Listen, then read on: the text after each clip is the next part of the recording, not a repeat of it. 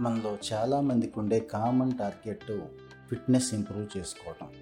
Corona పుణ్యమా అని ఇది ఇంకాస్త ఎఫెక్ట్ మన మీద చూపుతోంది. కాస్త లావుగా బొద్దుగా ఉండే వాళ్ళకి ఉండే మోస్ట్ కామన్ టార్గెట్ వచ్చి వెయిట్ లాస్ అవ్వాలి చక్కగా స్లిమ్గా ఉండాలి.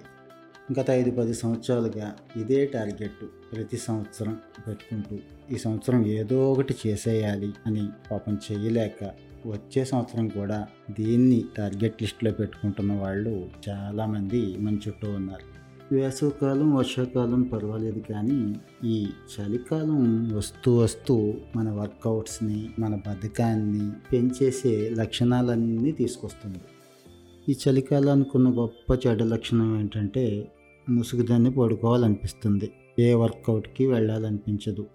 ఆకలున్నా లేకపోయినా ఇంకాస్త స్పైసీగా లాగించేయాలనిపిస్తుంది. వీటన్నిటికీ తోడు ఉష్ణమండల ప్రాంత జీవులు మనంతా కూడా. ఈ చలికాలం మన బాడీలో మెటబాలిజం విపరీతంగా ఎఫెక్ట్ అవుతుంది.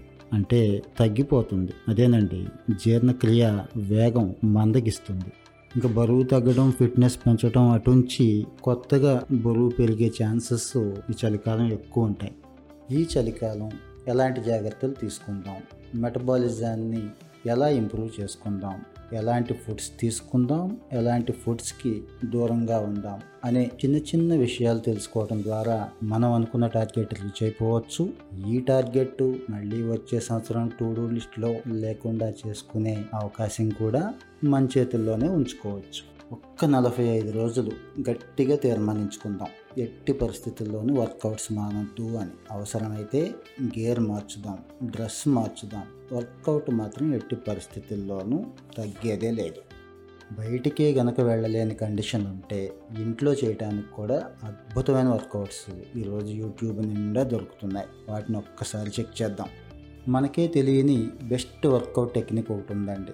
సగటు రోజులో కనీసం రెండు మూడు గంటలు ఫోన్ మాట్లాడుతూ ఉంటారు చాలా మంది ఏ మాత్రం అవకాశం ఉన్నా అది ఆఫీస్ కావచ్చు ఇంటి దగ్గర కానీ నిలబడుతూనో అలా నడుస్తూనో మాట్లాడడం ద్వారా మామూలుగా నడుస్తూ గంటకి మూడు వందల పైన క్యాలరీస్ ఖర్చు చేసుకునే అవకాశం ఉంది. ఇంకా సోషల్ మీడియా ఎంగేజ్ అయిన జీవులకి ప్రత్యేకంగా చెప్పక్కర్లేదు.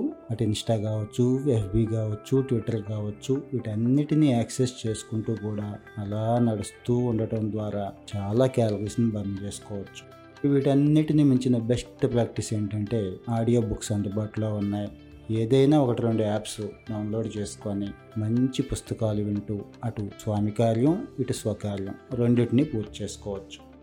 వర్కౌట్స్ తర్వాత ప్రధానమైన పాత్ర ఫుడ్ది. ఈ చలికాలంలో మనం తీసుకునే ఫుడ్ మెటబాలిజం ఇంప్రూవ్ చేసేలా ఉండాలి. అట్ ది సేమ్ టైం తేలిగ్గా అరుగుతూ బాడీకి కావలసిన పోషకాలన్నీ కూడా ఫైబర్ కానీ విటమిన్స్ కానీ ప్రోటీన్స్ కానీ పక్కాగా అందించేలా ఉండాలి.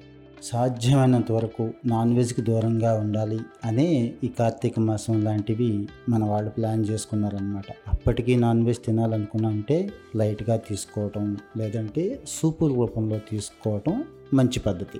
ఇంకా శాకాహారం అయితే ప్రత్యేకంగా చెప్పక్కర్లేదు. ప్లెంటీగా చక్కటి కలర్ఫుల్ వెజిటబుల్స్ గ్రీన్ లీవ్స్ తీసుకోవచ్చు.